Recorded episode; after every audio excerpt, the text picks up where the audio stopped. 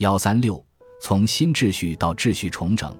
每论及十九世纪的奥斯曼历史，人们都会谈到巴尔干民族主义的崛起，将其当作奥斯曼在该地区施行暴政无可避免的结果。仿佛巴尔干的基督徒几个世纪以来都在英勇反抗奥斯曼的统治，等待解放时机的到来。但这种说法显然忽略了导致帝国解体的复杂历史进程，特别是十九世纪及二十世纪初塑造每个新国家的重大事件。就这个时代的历史来说，奥斯曼巴尔干基督教臣民的分离主义民族运动只是其中的一环而已。只不过，这些国家的历史叙述中过分强调这方面，以至于人们对帝国后期历史的理解过于简化。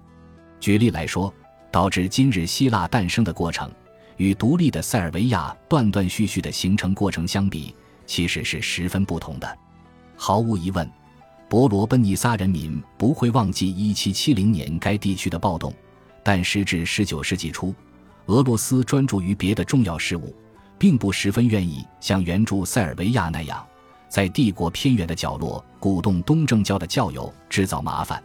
从18世纪80年代末期就控制了爱奥尼亚地区的台佩莱纳的阿里帕夏，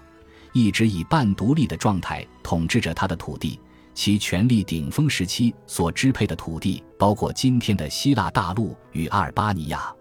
在他所辖地区内，经济情况良好，海盗与匪帮之患都受到控制。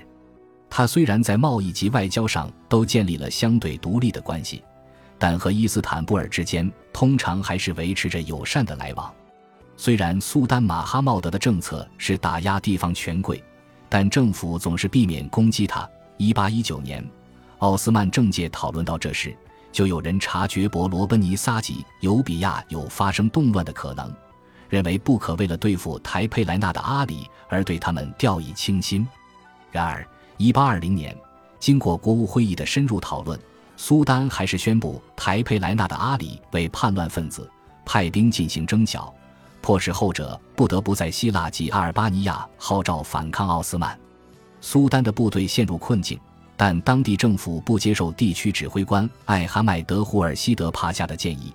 坚持要他进攻台佩莱纳达里，而不派兵去处理博罗奔尼撒的动乱。当时那里的人在攻击穆斯林社区及奥斯曼权威的象征，盗贼的数量也有所增加。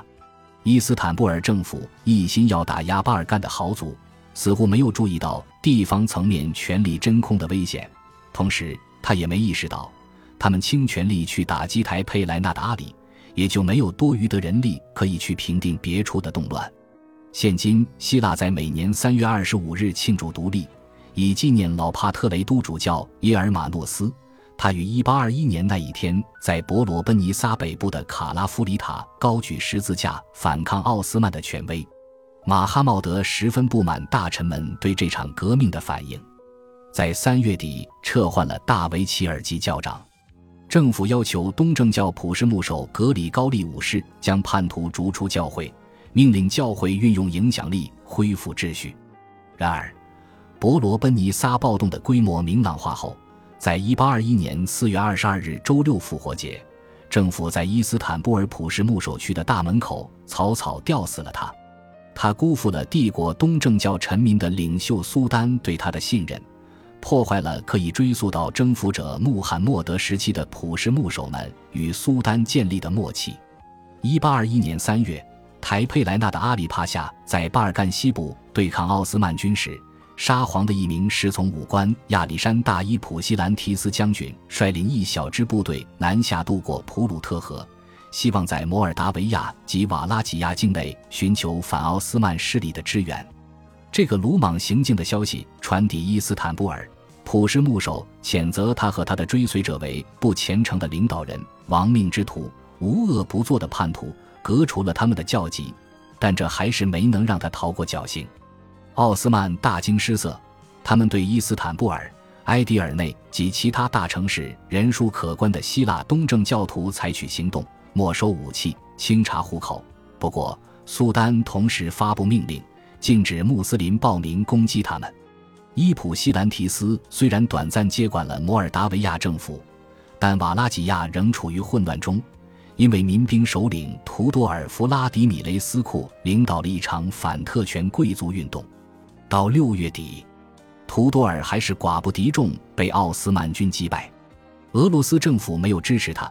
塞尔维亚大公米洛斯·奥布雷诺维奇对他联合对抗奥斯曼的提议也未作出回应。事实上，伊普西兰提斯的行动并不一定是在呼应伯罗奔尼撒的动乱，也或许只是他个人的突发奇想。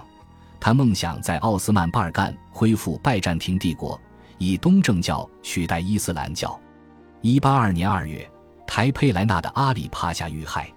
他在希腊革命的发轫中所扮演的角色仍无定论，但他的首级被放在盘子里，于托普卡帕宫第一庭院示众时，附带了一篇详细的罪状，说他是我教的叛徒，提供巨额金钱给摩里亚的异教徒。鼓动他们反对穆斯林。他之所以落得如此下场，关键在于他的宿敌维齐尔·哈雷特埃芬迪违背了总指挥官艾哈迈德·胡尔希德的承诺，只要台佩莱纳的阿里投降，就可以免于一死。讽刺的是，哈雷特的命运竟也如出一辙。按照附在他手机旁的罪状，他的罪名是他生性狡诈，不服从命令。哈雷特埃芬迪是马哈茂德的宠臣。在苏丹即位初期，与地方权贵斗争过程中赢得了苏丹的信任。他运用自己的影响力，累积了大量财富，暗中试图阻止马哈茂德对禁卫军的改革，警告他那样会引发动乱，将他的注意力转移到其他国事上。哈雷特埃芬迪的影响力之大，可见于一事：一八二一年，他大胆提议发给禁卫军更多武器装备。而这居然被政府接受了，但到了次年，奥斯曼在伯罗奔尼撒的失败引起广泛不满，促使苏丹对他的信任动摇。这位维吉尔过去出卖官职以收买禁卫军支持的系统开始崩溃，禁卫军长官联名要求马哈茂德处置哈雷特埃芬迪。苏丹认真地听取了这个意见，解除了他的职务，并处死了他。虽然1770年的伯罗奔尼撒暴动与俄罗斯的介入并非后来希腊反奥斯曼革命的先声，但因为有1774年的库楚克开纳季条约，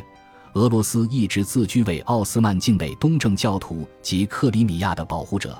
这为进一步对抗奥斯曼提供了基地。在伯罗奔尼撒惨败之后，俄罗斯紧急命令希腊难民前往克里米亚避难。他们在叶卡捷琳娜手下大将奥尔洛夫的带领下入境，充作亚速海出口各要塞的兵员。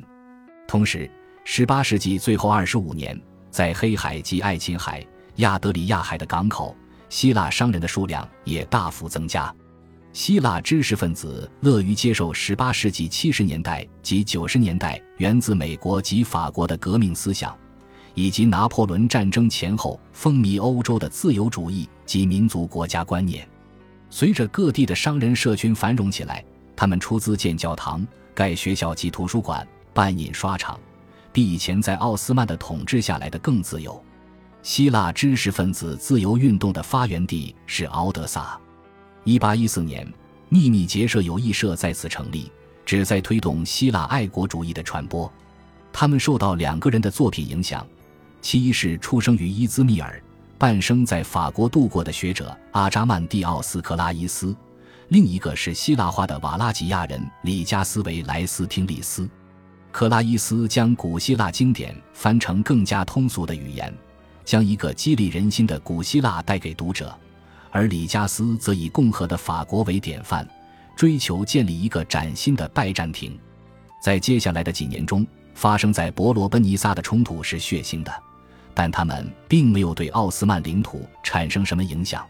希腊第一部共和宪法于182年1月在埃皮扎夫罗斯公布，但次年公布修正案之后，革命领袖争夺权力的行为导致内战爆发，上演于伯罗奔尼撒及周边群岛社会团体间的杀戮变得更加可怖。反对建立新国家的人希望通过维持现状守住自己的最佳利益。这些人包括在奥斯曼统治下享有特权及地位的希腊教会上层阶级，以及在伊斯坦布尔及各省拥有财富和地位的希腊人。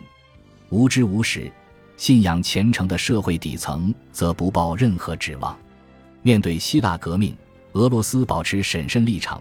他们可以选择鼓动教友反抗奥斯曼，但可能是意识到这种情景也有可能成为俄罗斯境内受欺压的穆斯林的榜样。他们没有选择这种做法。其他欧洲强权都不愿意见到俄罗斯在巴尔干得利，拒绝参与任何可能造成奥斯曼帝国分裂的阴谋。奥斯曼则因为东部边境陷入敌对状态而束手束脚。卡扎尔王朝不时骚扰边界，导致奥斯曼在1820至1823年间与伊朗开战，进一步限制了能用于镇压希腊动乱的兵力。1824年，马哈茂德下了一步险棋，敦请埃及的穆罕默德阿里出动现代化的陆军及海军进行支援。并令其子易卜拉欣帕夏出任伯罗奔尼撒总督为回报。易卜拉欣七月自亚历山大出航，但由于希腊人在海上占优势，直到1825年2月，他才在麦索尼登陆。埃及远征军首先在马尼夺下几处重要沿海阵地，很快就控制了伯罗奔尼撒大部分地区。而在希腊本土科林斯湾口的麦索隆吉，在十五个月的围攻后。于1826年陷落，一年后雅典也被占领，叛军手上的领土所剩无几。然而，易卜拉欣帕夏的成功引起了欧洲强权的侧目，英国、法国及俄罗斯放下了分歧，他们与奥斯曼进行了两年的外交谈判，最终苏丹拒绝停战，欧洲强权遂决定封锁伯罗奔尼撒。1827年10月20日，英法。